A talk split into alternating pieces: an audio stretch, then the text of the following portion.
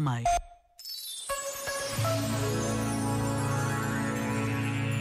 Santa Josefina Baquita, natural do Sudão, foi raptada em criança e vendida várias vezes nos mercados africanos de escravos. Finalmente liberta, tornou-se cristã e religiosa em Veneza e passou o resto da sua vida a ajudar o próximo. Morreu em 1947.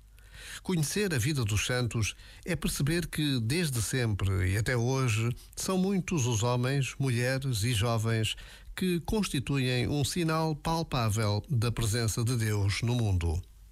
Por vezes, basta a pausa de um minuto para nos recordarmos de alguém que, na rotina do dia a dia, nos interroga sobre esta presença, traduzida tantas vezes em gestos de amor de perdão, de paciência, de compaixão.